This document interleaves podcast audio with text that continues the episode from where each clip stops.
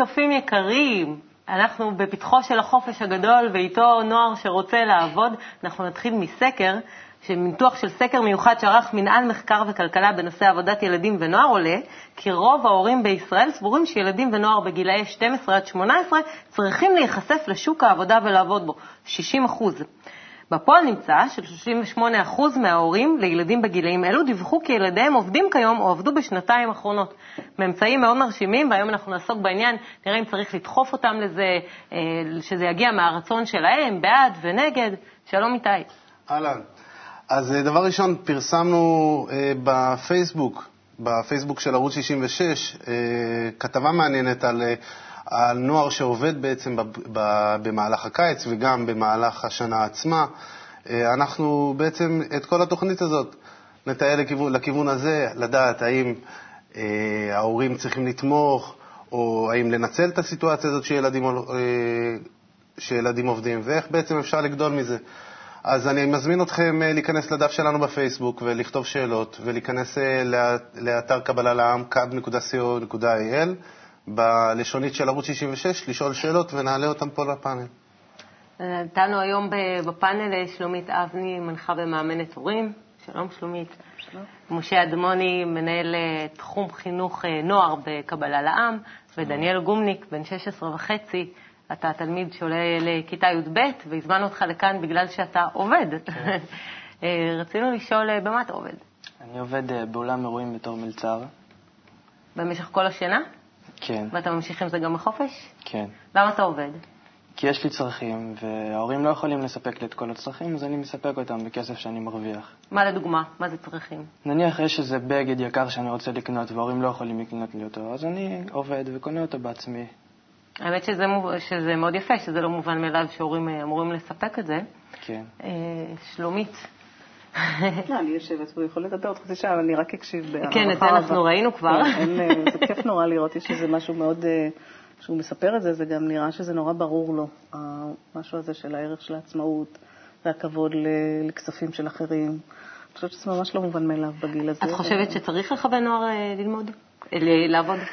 זו שאלה, כשהקראת את הסקר אמרת משהו, חשיפה לעבודה. אני חושבת שאולי הייתי שמה את הדגש על החשיפה, שזה משהו שהוא בהדרגתיות. אני לא יודעת באיזה גיל נכון, לא נכון, אומרים שלא רק אומרים, יש לנו את החוק הרי שאי אפשר אה, להעביד ילדים מתחת לגיל 14, אה, ואנחנו הרי מדברים גם על כל הזדמנות לעבודה שיכולה להיות גם בגיל 10 או 11 או 12, בבייביסיטר, בלרחוץ את האוטו. כן, אבל לא השאלה, השאלה שאני שואלת, משה, האם אני צריכה לכוון אותם לזה, לדחוף אותם לזה, או שזה צריך לבוא מעצמם? עם עצמם אני לא יודע אם זה, אם זה יבוא אי פעם. אולי אם יהיה איזשהו טרנד בחברה שלהם שכולנו עכשיו הולכים לעבוד במשהו, אז ילכו. אבל בסך הכל נוער אה, רוצה מה שכולנו רוצים כנערים, לבלות, שיהיה טוב, לקבל את מה שאני רוצה.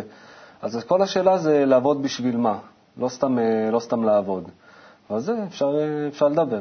איך אתה התחלת לעבוד? התחלתי לעבוד, שתמיד ההורים כאילו אמרו לי שאני עוד לא יודע מה זה ערך לכסף, ורציתי לדעת מה זה ערך לכסף. אז התחלתי לעבוד, חיפשתי עבודה, חיפשתי עבודה עוד לפני גיל 14. ואז בגיל 14 וחצי מצאתי לעצמי עבודה. זה בא מעצמך או שגם חברים שלך התחילו לעבוד? גם זה בא מהסביבה, או... חברים שלי שהיו יותר גדולים ממני התחילו לעבוד והסתכלתי עליהם, וגם אני כל כך רציתי לעבוד, שחיפשתי וחיפשתי. ואז כשהתחלתי לעבוד הייתי מאושר. אז מה אתה אומר, משה? כדאי כאילו לכוון את, ה... את הערך הזה, להכניס אותו לתוך סביבה, לתוך אה, חברה של נוער? אני חושב שבכלל, אה, נוער אה, מגיל מסוים חייב להכיר את העולם הגדול שאליו אוטוטו הוא כבר נכנס. הוא צריך לדעת איך העולם הזה מתקיים, איך עובדות מערכות הבנקים, הכספים, איך עובדים נהלי העבודה. זה באופן כללי, כן? כשאני נכנס אני חייב להיות מוכן. זה חלק ממה שאתם עושים אה, בנוער בקבלה לעם, אתם מכינים אותם. כן, ממש לקחת אותם לסיורים, איך עובדים הבנקים, להביא להם כל מיני אנשים שבמגזר העסקי, או בכלל שיסבירו להם מה זה, מה זה עבודה, מה זה פיתוח שם בעבודה, על מה אפשר אה, להעסיק אותי ומה אפשר לפטר אותי, והזכויות שלי וכולי, זה עניין אחד. זאת אומרת שאתה ממש תומך שהם כבר יהיו חשופים להכל. חייבים להכיר את העולם. היום אה, נוער יוצא, אנשים, נערים בני 20 או בני 25, פתאום יוצאים ו... לא יודעים, לא מכירים את העולם הזה, למה הוא עובד ככה, למה מערכות קשורות אחת לשנייה. לבן אדם, גם אם הוא אפילו קצת יודע, עדיין אין לו הבנה של כל העולם הגדול בכלל, אני לא מדבר על העולם הגלובלי, שזאת ההבנה שהיום נדרשת מהאדם. אבל מעבר לכך, הוא צריך להכיר את עצמו ואת הנטיות שלו ומה הוא רוצה לעבוד, מה זה אומר? כאילו דואר, בית משפט, אה, מה? זה יכול להיות דואר, זה בית משפט, זה חברת אה, משקאות, זה לקחת אותם למשרדי פרסום, להכיר להם מגזרים שונים, המגזר המדיה, וידאו, אה, עריכה, צילום, לכל דבר, שהם יכירו ממש איך עובד, איך עובד הכל היום, כן? ו... אבל שוב אני אומר, מעבר לזה הוא צריך להכיר את עצמו, את הנטיות שלו, ו... ובאמת להשתלב בעבודה שבה הוא יוכל לבטא את- עצמו בצורה הכי טובה. זה מאוד חשוב שהוא יגלה. אבל איך אני כאמא לא אפחד שינצלו את הילדה שלי, למשל? קודם כל, עוד ככה לפני הפחדים שבאופן אולי טבעי עולים, ואולי גם המקום הזה קצת שצריך אה, פתאום לשחרר שליטה, והנה הוא, יש לו כסף, הוא עצמאי, ומה הוא יעשה עם הדברים, נכון, גם. ומה יעשו. אה, אני, אני רוצה רגע להצטרף ל- ל- לסיפה של הדברים שדיברת על העניין הזה שהוא צריך ללמוד מה הוא... מה מתאים לו, מה הוא אוהב וכנ"ל, ו- ואולי רק לעשות רגע סדר, כשאנחנו מדברים עכשיו על החופש הגדול, ודניאל דיבר על זה שהוא עבד גם תוך כדי לימודים, שאני לא יודעת, לא עשיתי אף פעם סקר מתוך עצמי, אם זה שכיח יותר או שכיח פחות. אה, אני יודעת ששכיח יותר העבודה של החופש, אבל אני חושבת שדווקא ה- הזמן הזה, שגם העבודה במשך השנה היא הלימודים. הרי זה עולם העבודה שלהם על פניו, כי יש שם את הצריך וצריך לקום בבוקר. יש שם אלמנטים מעולם העבודה כמו שאנחנו מכירים אותה, נכון שאין תמורה כספית, וחבל מאוד. סתם בצחוק, הם היו אולי לומדים אחרת אם היה תמורה. אה, אבל אה, אני חושבת שדווקא בעולם העבודה הייתי נותנת דגש, אולי נדבר על זה יותר מאוחר, על עולם הפנאי שלהם. שדווקא שם, בעולם הפנאי, איפה שלא צריך כלום, אלא רק מדברים במה אני רוצה. כי אנחנו מחנכים אותם לומד- לעולם הפנאי בסך הכל. אני לא יודעת אם אנחנו מחנכים אותם, אני שומעת הרבה פעמים שעולם הפנאי הוא משהו שלא כדאי שהם יתעסקו שם, במקור צרות והם כל חטאת, ושהוא ישתעמם, הוא יעשה... אני חושבת שדווקא בעולם הפנאי הוא יכול למצוא מי הוא ומה הוא ומה הוא אוהב, ומהמקום הזה גם ללכת ולעשות את התרומה במקום שגם ייתן לו כסף. אז אז לא הייתי מבטלת? על זה, זה לגמרי. אז שוב, המילה פנאי אה, היא כללית, אבל אם אני ממלא את הפנאי שלי, ונניח כמו שאצלנו אנחנו ממש אה, נותנים לכל הילדים, נערים, הזדמנות גם להתעסק בווידאו, גם להתעסק בעריכה, ללמוד כבר אה, צילום, זאת אומרת, יש לנו נערים שממש יודעים להתעסק בזה בצורה שלא מביישת אף אה, מקצוען, בתוכן, ב... באמת, בהמוני תחומים. ואז הם מרגישים, גם הם רוכשים בזה ביטחון, הם מרגישים שזה המקצוע שלי, מקבלים פידבק מאוד חיובי מה... זאת אומרת, אתה מכניס אותם לעולם המבוגרים בעצם כן, מגיל הנוער. ומקבלים פידבק, פידבק מאוד חיובי מהבוגרים שמלווים אותם, והם בעצם כבר עכשיו, נניח בגיל הזה, יכולים כבר לעבוד בדבר הזה. וזה מקצוע שמרגישים בו מסוגלות, הם אה, תורמים בו, מרוויחים גם על זה, כיף להם, זה דבר חשוב. יש פה שאלה שבאמת מתאימה עכשיו, אלה שואלת. הבת שלי בת 16, לא, ניקח אה, שאלה אחרת, של דנה. אני רוצה שהבן שלי, בן 16, יעבוד, יצא לעבוד בקיץ. אחרת הוא יישב כל היום מול המחשב או מול הפלייסטיישן ולא יזיז את עצמו. אנחנו ניסינו לשוחח איתו, אבל קשה מאוד אה, לפתח שיחה על הנושא. אפרופו תרבות שעות הפנאי. כן. אז יש איזה שהם טיפים? זו השאלה. איך בעצם לגרום לו... איך כן. לגרום, כן, אז זה גם השאלה תמיד, הרי אנחנו לא יכולים לגרום לאף אחד לעשות שום דבר שהוא לא בוחר בו. בטח בגיל הזה כבר. בוודאי ובוודאי, ובטח אם זה כבר מתחיל להיות כמו משהו של מאבקי כוחות, שאנחנו לא רוצים להגיע אליו, שאני רוצה שהוא יעבוד והוא עושה את הלא כדי להראות שהוא עכשיו יגיד את המילה שלו וכנ"ל. אני חושבת שאם יש משהו, אפילו קטן, שהוא עושה, שאפשר לעודד אותו ולהראות לו שהדבר הזה, דווקא הדברים שכאשר הוא יוצא מהמחשב, שזה גם, דרך אגב, עולם הפנאי הוא גם לשבת ליד המחשב ולהסתכל על טלוויזיה, לפעמים אנחנו גם צריכים את זה גם כמבוגרים וגם כנערים. זה משהו כן, שמאוד אבל מאזן. תמיד נשאלת השאלה כמה ומה הם רואים. אז נכון, אז אבל הייתי פותחת את זה לדיון איתו ולשיתוף. זאת אומרת, במקום איך לגרום לו, להגיד לו, לשאול אותו מה התוכניות שלו, ואם יש אפשרות שזה יהיה גם וגם. לשאול אותו, אם זה משהו שיבוא ממנו, אז לא נצטרך לעשות מאבקים שם. שמעתי קודם את דניאל, שהיה לו מוטיבציה מאוד גדולה בעניין של דברים שאני רוצה לקנות לעצמי, ואני בוחר לא לקחת את זה מההורים. הייתי הולכת מכל מוטיבציה, לא משנה גם אם מוטיבציה היא שיהיה לי עוד מותג. לא משנה כרגע, רק כזה שהוא יוכל לעשות את ההתנסות, ואז את ההתנסות הזאת אני אוכל לעודד. לא משנה אם הכסף הלך למשהו שהוא, אפרופו מוצר צריכה, ואם אני אוהבת את זה פחות או יותר. דניאל, איך אתה יכול מהניסיון שלך לשתף, אה, אה, לתת לאימא הזאת טיפ איך לעודד את הבן שלה לעבוד? אני גם אומר שהכל קשור לסביבה, כנראה שהילד הזה, הסביבה שלו, אז חברים שלו לא עובדים, אז גם הוא לא רוצה לעבוד. או משחקים בפלייסטיישן. כן, או אז פשוט. אה, כמו שאצלי נניח, ההורים שלי לא, אף פעם לא קנו לי את המותגים הכי יקרים שאני תמיד רציתי. אז ההורים שלו גם לא צריכים לקנות לו את מה שהוא רוצה, אלא לתת לו להרוויח לזה שיקנה לבד. פשוט מאוד. ככה אני חושב. מצד אחד זה די ברור שהתקופה הזאת של הנערות היא כמו פיילוט לפני החיים. זאת אומרת, כי גם אם הם יטעו, לא מדובר בהרבה כסף. ו... זה תקופת- שחשוב זה הניסיון, כן, שזה מה- מה האימונים הזה שאפשרנו להם. אבל מצד שני, בתור הורה, כשאני מסתכל על עצמי בתור הורה לילדים מבוגרים, אני לא יודע, כאילו, מה, אני לא יכול לתת להם את כל האמצעים האלה? למה לשלוח אותם בכלל לעבוד? Mm. אוקיי, כאילו, שזו- תראה איזה זה כאילו. סוג של עלבון, האם אני לא יכול לתת... מה, אני זה לא שאני- יכול לספק לעבוד, להם את הצרכים מה זה שלהם? אומר עליי? כן? במו- במובן הזה. אז, אז רק לצורך העניין הזה, זה, זאת אפשרות אחת להסתכל, אבל יש עוד כמה אפשרויות, ולראות מה הוא יכול להרוויח מזה, משהו שלא פוגע בי בדימוי שלי, אבל עדיין יש רווח מאוד מאוד גדול למה שהוא עשה שם ברמת הניסיון של להיות תורם ולקבל על זה אבל כסף. משה, נראה לי שזה גם עניין של יחס, כי כל היחס שלך הוא כן היה לחשוף אותם, וכל היחס לתרבות שעות הפנאי הוא, הוא בדיוק שונה בעניין הזה. איך אנחנו יכולים לייעץ לאימא כזו? אה, לכוון למקום נכון, כי בסך הכל חסר לה נשמע שחסר קצת תוכן. צריך להכיר, אה, כמו, ש... כמו שדניאל אמר, אז צריך אה, קודם כל סביבה. אם אין סביבה, אז צריך אה, להכיר מה הנטיות שלו, ודווקא לעודד, אות... לעודד אותם. יכול להיות, אני סתם זורק משהו כזה, שמרוב שהוא אוהב לשחק בפלייסטיישן ומכיר משחקים ומכיר את כל העולם, אז אולי יוכל לעזור באיזושהי חנות מחשבים, חנות משחקים, לעבוד שמה. בוא נתחיל כזה ככה. כן. בוקר, כן. חופש גדול עכשיו, הילד שלי קם, אוי, האמת שהשעה 12 לא בוקר, צהריים. סוג של בוקר, והשעה, והוא הולך, עוד לפני שהוא צחצח שיניים, לפני שהוא מדבר, לפני שהוא אכל את הקורנפלקס שלו, הולך לפלייסטיישן.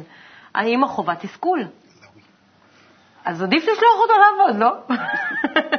אבל אם הוא לא רוצה, אז זה לא יעזור, אז זה יהיה מאבק. איך לעזור לה, כאילו, לדרבן אותו, לעשות משהו? איך. לשוחח איתו ממה ששלומית אמרה?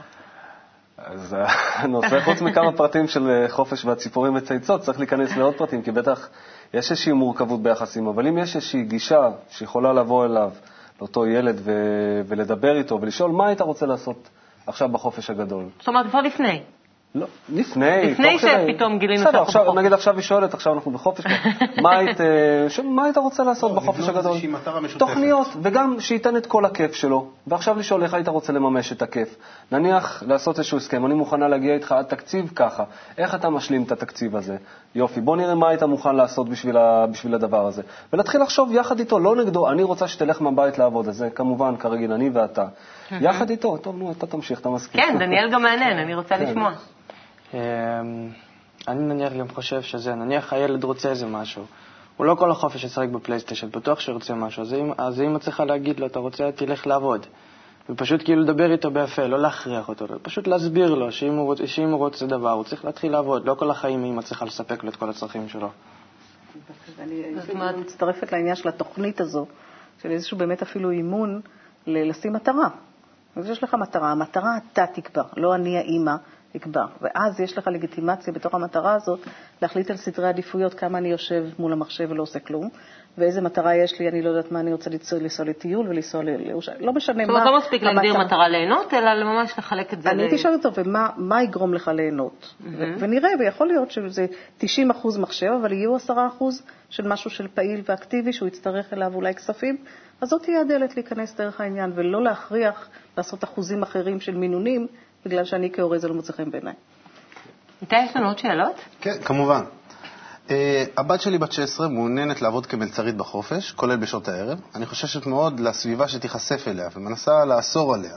היא טוענת שזו הדרך היחידה שלה להשלים את כל הדברים שהיא מעוניינת לרכוש, ואנחנו כביכול לא נותנים לה. לא יודעת אה, אם להתעקש או לא להתעקש. נשים פה גבול? אה, רק שלא נשים בכפיפה אחת את המילה גבול ולהתעקש. זה שני דברים שונים. כי להתעקש זה כבר אה, איזשהו משהו שיכול קצת, כמו שאתה אומר, להכניס איזה מאבק כוח. למה את הובאת לי ואת לא תקבעי עליי וכן הלאה וכן הלאה. אה, אני הייתי עושה איתה ממש שיתוף והתייעצות. הייתי אומרת לה שיש לי את החשש הזה, כך וכך, ממש בגובה העיניים. ושואלת אותה מה דעתה ואיך היא רואה את זה. אני חושבת שקודם כל התחושה הזאת, שבכלל מישהו מסתכל, מדבר איתך בגובה העיניים, היא תביא את הזווית שלה, ויכול להיות שגם היא עצמה חוששת מהמקום הזה, מהניצול וחנן, ולא רואה הרבה אפשרויות, אז אולי שם זה המקום לעשות סיור מוחות, לבדוק. משהו מאוד דמוקרטי בשיחה, ש- שיפתח את האופציות, אבל לא יבוא עם איזושהי הנחתה, את זה לא, כי אז אנחנו נקבל רק איזשהו מאבק וחבל, ויכול להיות שהיא גם תמצא את עצמה הולכת כנגד הדעתי, מה שעוד יותר יחריף את ה... דניאל, יכול להיות סיכונים, אתה דווקא מלצר ואתה חוזר מאוחר בלילה. ו- כן, אבל אה, אם יש אמון אה, בין ההורה לילד, אז, וההורה כאילו עושה איתו את השיחה הזו, איפה הוא הולך לעבוד ומה הולך להיות שם, אז אני חושב שכאילו הילד יכול לעבוד שם, אין, אין, אין עם זה איזה בעיה או משהו. זאת אומרת, צריך אה, לבדוק עוד כל מיני פרטים בתוך כן. השיחה. ההורה גם יכול להציע לה, ההורה גם יכול ביחד עם הנערה לחפש עוד מקומות עבודה. זה לא חייב להיות לאו דווקא מלצרות. מה אתה חושב, משה? אני בהמשך לכולם, אה, יש כזה מושג ששמעתי מהנוער כזה, יש מושג שנקרא לחפור. אם ההורה, כן, אם ההורה חופר, אז, זה- אז זה בעיה, כי הנוער מרגיש, זאת אומרת, הנער מרגיש שהוא נגדו. סך הכל, ממה שאני עד היום אה, התרשמתי, הנוער, כמו כל אחד מאיתנו, רוצה להרגיש שאני עושה את הדברים לבד. אני בוחר את הדברים לבד, ואני מספיק גדול ולא צריך אנשים שישבו עליי. אבל מצד שני, אני כן צריך שאם אני ארגיש שחסר לי ואני אצטרך תמיכה, אז אותה אימא או אותו אה, אבא, הוא יהיה פה בשביל לייעץ לי, אפילו אולי ילך איתי, יראה איתי, יתרשם, יגיד לי מה הוא חושב על אותו בוס שם, על אותו מקום, יעזור לי להבין מהם התנאים שמגיעים לי, שלא פתאום אה, ירמו אותי, ידחו לי תשלום, יפטרו אותי, כן, ינפנפו אותי. הוא נותן לי את כל הכלים, אם אני ארצה הוא יבוא איתי, ואז אני מרגיש שיש לי גב, ואני בעצמי בסופו של דבר אדע איך אה, לבחור עבודה, איך לעמוד על שלי. זה אלמנט מאוד חשוב. זאת אומרת, להגיד, אה, אני נותן לך את כל הכלים, את כל המרחב, אתה תבחר מה שאתה רוצה, אם אתה צריך, אני איתך, ואני מכין אותך ל- לעולם הזה. כנ"ל אותה אה, נערה, שזה כבר טוב שהיא רוצה לעבוד. הקהל שלנו התעורר, אני מבינה, איתי, כן. ומה קורה יש- שם? אה, האם לא חשוב לבני נוער בשלב הזה בחיים שיתמקדו קודם כל בהצלחה בלימודים, ובהמשך רק אה, לימודים, אה, אה, כדי שלבנות לעצמם לימודים אקדמיים בעתיד, ואחרי זה להתעסק בעבודה. אולי צריך בכלל למגר את התופעה הזאת של עבודה של בני נוער. אמנם אנחנו מדברים על החופש הגדול, אבל אתה דווקא עובד בזמן הלימודים. איך אתה מוצא את האיזון הזה? אמ, צריך, כן, אני גם חושב שצריך להיות איזון. אם אה, העדיפות הראשונה שלך היא לימודים, אז תמיד יהיה איזון בין עבודה ללימודים. כמה פעמים בשבוע אתה עובד? מקסימום שלוש פעמים בשבוע, לא יותר מזה. ואיך אתה מוצא את האיזון הזה? בגלל שכאילו אצלי בבית ספר אנחנו גם מתחילים מאוחר, אז אה, אין לי בעיה לעבוד במלצרות עד מאוחר. אבל כמו שאמרת, היחס הוא כן. שקודם כל הלימודים, ורק אחרי זה אה, אתה. אז אה, אם, אתה, אם היחס של... אם ה... הלימודים זה באופציה הראשונה, אז הנער חייב למצוא לעצמו עבודה שהיא לא בשעות הערב או בלילה. אפשר בצ- בצהריים, אחר הצהריים, יש, יש הרבה דרושים היום לעבודות לנערים. זה, זה לא חייב להיות דו, דווקא מלצרות. אז האמת אה, שזה באמת אה, סוג של אה, סוגיה, האם לתת להם להגיד, אני עכשיו, אתה תלמד את הלימודים שלך, שתהיה מרוכז, שהכל יהיה בסדר, אל תפגע בעצמך. תראה, זה, זה מעניין, כי יכול להיות שההורה שחושב את זה או אומר את זה, מה שהנער שומע זה לא סומכים עליי. ו, וזה משהו לבדיקה על ההורה. זאת אומרת, איזה מסר, מעבר למה חשוב בעיניך כהורה, כי חשוב יותר בסדר עדיפות לימודים וכן הלאה, א', מי אמר שאי אפשר שזה ידור בכפיפה אחת? אני שומעת מדניאל שהוא עדות חיה למישהו שמצליח לעשות את זה כל השנה, שזה ממש לא מובן מאליו, ולג'גלל כן, במקום להיות אה, עד באיזשהו אופן. 12 בלילה על המחשב, אז הוא בעבודה. אז, אז הוא עושה את זה, ועדיין אני, אני רוצה להניח שהמחירים בבית ספר הם לא גבוהים, ואתה מצליח בהחלט לעשות את הדבר הזה. אבל זה מתחיל ונגמר בזה שהוא מראה לנו שיש על מי לסמוך. אני חושבת שזאת הזדמנות להורה, לנסות לסמוך. אומרת, ברגע שאתה מנסה לסמוך, אז, ה, אז הילד מראה כמה אפשר לסמוך עליו. ברגע שמראש אתה משדר, תקשיב לי, אתה לא בנוי לזה, אתה לא יכול, אתה לא זה, גם הילד עצמו יגיע ל... הוא מה שנקרא יוכיח את עמדת ההורה, לצורך העניין. אז שווה בהזדמנות הזאת, ותמיד שווה לסמוך עליהם. אז היחס שלך הוא גם, זאת אומרת שצריך אה, לתת להם את ההרגשה הזו שסומכים עליהם? שוב, חוכמת הקבלה אומרת, המשפט הידוע, חנוך לנער על פי דרכו. אה, מה זה על פי דרכו? זה שכמו שאמר שלומית, הוא צריך להרגיש שיש לי את המרחב לעשות את הכל, ואפילו לטעות, דרך אגב. גם לטעות, ולהורה אסור להגיד, אתה רואה, אמרתי לך. הנער בעצמו צריך לראות שבמשהו הוא טעה, אבל יש שם גבולות. לפעמים אנחנו מפחדים מהטעויות שלהם. לא, הם חייבים, אה, הם, הם לומדים רק דרך טעויות, ושהם לומדים את זה, לא שמישהו מראה להם, כי זה משפיל וזה... אבל החשוב פה זה הגבולות, כי גם בטעויות, יש, הגבול הוא שאני לא יכול לתת לנער אה, לטעות, היום על משהו שהוא יתחרט עליו אה, מחר. נגיד הוא מעדיף עכשיו רק, אה, רוצה רק מותגים, אז הוא רוצה להשקיע את כל הזמן שלו בעבודה, לא אכפת לו מהלימודים, הוא אומר, אבא, עזוב אותי, אני החלטתי, אני אעבוד. וואו, מלחיץ. כמל- כמלצר, כן?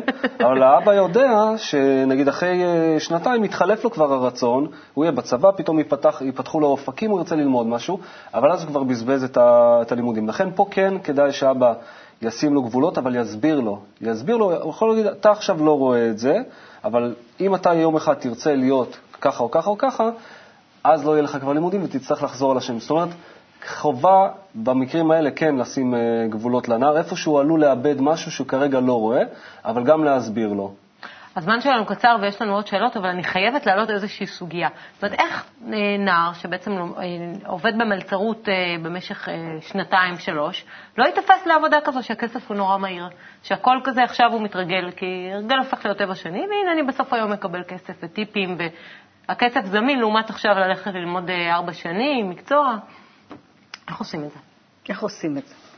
זה מפחיד. אני חושבת שעוד פעם חוזרים, את מדברת הרבה על, ה, על המילה הזאת, מפחיד, מפחיד את ההורים, מלחיץ את ההורים. אני חושבת ש... אני רק נכנסת עכשיו לגיל הזה של אני. מתארת לעצמי, כן, שזה גם מהחוויה האישית וגם בכלל. אני יכולה להבין על מה את מדברת בעניין של המלחיץ, אבל תמיד לזכור שיש לנו פרטנר לדיבור איתו.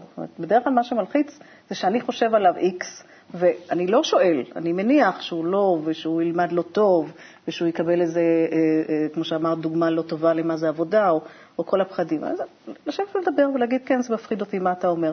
כמו שאנחנו שומעים עכשיו את דניאל, יש להם הרבה מה לומר. הם גם רואים? נכחה את העתיד ואת ה... אה, איך לא תיתפס לכסף המהיר הזה, ל- זה הכל תלוי בהכנה שההורים נותנים לילד שלהם לפני שיוצא לעבוד. שזה מה שזה אומר? שאם ההורים, ש... ההורים יכינו את הילדים לפני שהם יוצאים לעבוד, שאתה עכשיו עובד בשביל למלא את הצרכים האישיים שלך, אולי אפילו קצת לעזור אה, במשהו שאנחנו לא יכולים לספק אותך, אבל אל תיתפס לזה כל החיים, כי אתה לא תוכל, אה, לא תוכל לעבוד במלצרות כל החיים אם אתה תרצה, תרצה, לא יודע, להקים משפחה וכזה, אתה לא תוכל לעבוד במלצרות. זאת אומרת, הם אומרים לך את זה? דיברו איתך על כן, זה? ההורים שלי מדברים איתי על איך זה אתה הרבה. משתכנע, אם מותר לי לשאול, מהאמירה הזאת? כי אני מסתכל קצת כמה שנים קדימה, ובאמת עם הכסף שאני מרוויח היום, אני לא אוכל אה, להתקיים עוד כמה שנים. אוקיי, אז, אז זה לא רק מה שאמרו ההורים, זה גם איזושהי תבונה שאתה מפעיל. כן. מסתכל קדימה נוער, ו- ואומר, רגע, אם מה שאני ארצה לעשות בעתיד, הדבר הזה לא יספיק, ואז אולי אני צריך בשביל זה מקצוע, מקצוע, לימודים כן. וכן הלאה. מה שאני שומעת פה זה, שוב, זה לא רק מה שההורה אמר. הם גם, הדברים שאנחנו אמרנו להם בדרך כלל מחלחלים. הם, הם מבינים את העולם הזה, זה לא ילדים שלא מבינים את העולם. זה ואת כמו הכללים ש- שלו. כמו שאמר, שבעצם חושפים אותם להרבה תחומים, שדניאל הוא אחד מהנערים שנחשפים להרבה תחומים. אה, למשל, אני, פשוט אנחנו מכירים, העיסוק שלו זה, זה גרפיקה בכלל, הוא רוצה להיות גרפיקאי. הוא יודע שכרגע זה לא קשור לנטייה, כרגע אני עובד בשביל אה, אה, לכסות את המותגים שאני קונה וכולי, או מה שאני רוצה, כמו סטודנט. מה סטודנט. מסקרן אותי? איך אתם בודקים מה הנטייה של הנער? אנחנו, האמת היא, אנחנו קודם כל שואלים, אה, שואלים אותם, וזה מה שמתגלה, אבל אנחנו העברנו אותם אה, סדרה של אה, הכשרות בתסריטאות, קולנוע, צילום, עריכה, ועוד דברים, ואנחנו גם מתכוננים לעשות להם איזשהו אה, דווקא אבחון, ושאלה שכל אחד יגלה ויזהה את הדברים החזקים שבו. בגיל כזה. כן, למה לא? בגיל כזה, ואז... אה, ובעצם ככה הוא יגלה את הנטייה. עכשיו, סביר, יכול להיות שנטיות אה, גם, אה, גם משתנות, אבל לפחות הם לא ילכו לדברים שהם ממש ממש אה, רחוקים מהם, וידעו להבדיל בין מה הנטייה שלי ומה אני רוצה עכשיו בשביל לכסות ובשביל לקבל דמי כיס. ואז ברור להם שזה זמני. אני רק רוצה להגיד שהעניין הזה של חיפוש החוזקות הוא א', ב', בכל הפסיכולוגיה היום, כשמדברים על פסיכולוגיה חיובית, מדברים על זה שאת הלמידה על הדברים האתגריים אפשר לעשות רק אם אתה מזהה מה הרגל החזקה שלך, במרכאות. ואני חושבת שלשם זה הולך, זאת אומרת, התחושה הזאת שפה במקום הזה יש שילוב בין הכישורים, נגיד, המולדים שלי, או... ובין הנסיבות והאפשרות באמת להתנסות ולהגיד, וואו, אני יכול, ובין, פעם הבאה זה יהיה אתגר מסוג שאולי אני לא מכיר אותו, אבל יש לי חוויה מאוד טובה של רגל שהתחזקה, אז הכיוון הזה הוא מאוד חשוב. מה שיפה באמת, שמיישמים את זה. זאת אומרת, אחת כן. הבעיות בבית ספר, בתכלס, הוא שמצפים להיות בכל הדברים ביישור קו, של להיות 100 במתמטיקה, שאין את 100 האיתור בספרות הזה. ו-100 בתורה. נכון? כי פה יש ממש עבודה של איתור, באלף, את הדבר הזה של, ה... של איפה הם טובים. יש לך טיפ להורים לפני הסוף. לפני הסוף. אה, טיפ להורים, אה, אני חושבת שקודם כל אה, החופש הגדול, קודם כל לא לשכוח שגם הם היו אי שם, מתבגרים בחופש הגדול, אנחנו צריכים, עולם העבודה היה עשרה חודשים של לימוד. כל ילד, לא משנה מאמצים יותר, זה היה עולם של עבודה. וחופש, יש שם אמירה שאני מאוד אוהבת שאומרת שילדים גדלים בחופש. בכל המובנים. באמת, גם, גם מול הטלוויזיה, קטע שקמים כי משהו במנוחה, משהו במנוחה, דווקא אז עושה את ה stretching הזה, את זה שגדלנו. זאת אומרת, לא למהר להכניס בתוך העולם הזה מלא צריכים. לאפשר גם את הרוצה ואת הזה, באמת, דניאל מהנהן, אני שמחה שאתה מסכים. אה, כן? אז זהו. אז אתה גם תיתן עכשיו טיפ. באמת, זה פשוט כאילו לדבר עם, אה, עם הילד שלך בגובה העיניים, ככה אני חושב. לא להכריח אותו אף פעם, כי אני מכיר את עצמי כשמכריחים אותי, אני עושה, דף, אני עושה ההפך תמיד. האמת שזה טיפ... מן הסתם אתה לא יחיד בעולם במובן הזה, כן. נכון. משה, מה הטיפ שלך להורה של... לחופש הגדול? החופש הגדול. אני מצטרף מילה במילה למה שאמר אה, דני, ואם ההורה רוצה להיות אה, קרוב לילד שלו, להכין אותו לחיים, הוא חייב לפתוח את כל הקלפים איתו, בדיוק מה אני רוצה ממך, למה אני אומר את זה לך, מה אני רוצה שיצא ממך. בוא נחשוב ביחד איך אנחנו עושים את זה בצורה שלך יצא הכי טוב. ואם עכשיו הכי טוב לך לקנות מותגים ולעבוד במלצרות, מצוין. בוא נראה רק שאתה לא מפסיד בגלל זה משהו אחר. ואם זה חופש גדול, מצוין. אתה רוצה לבזבז את זה על מה שבא לך? תעשה את זה. מה קורה לו כשהוא לא מיישם את מה שהוא החליט שהוא רוצה? שהנער לא מיישם? זאת אומרת, איך אתה ממשיך לכוון אותו? כן. זאת אומרת, באותו לוח זמנים שהוא הכין לעצמו, אותן תוכניות? אני עוזר לו להכין את התוכנית הזאת, ואם הוא מסכים, אנחנו בודקים, אני עוזר לו לבדוק מדי נגיד שבועיים, שלושה, איך אנחנו עומדים בדבר הזה. אבל אני, עוד פעם, אני לא בא ו- ומראה לו, הנה, אתה רואה, טעית, למה לא הקשבת לי? אלא אני פשוט מסייע לו. ברגע שהוא צריך את זה, אני מסייע. אחרת זה דווקא יוצר נתק ביחסים, הוא לא יבוא אליי יותר. וואלה, אני יצאתי מצוידת אה, לחופש הגדול, ו... וגם לבת שלי, שעוד מעט היא תגיע לגיל הזה שהיא תרצה לעבוד. אני לפחות תדע מה לעשות, אני מקווה שגם אתם, אתם מוזמנים תמיד לכתוב לנו, להעלות נושאים, אנחנו רוצים אתכם, התוכנית הזו בשבילכם, תמיד בשידור חי. תודה רבה, תודה רבה לכולם, תודה. ולהתראות. תודה רבה.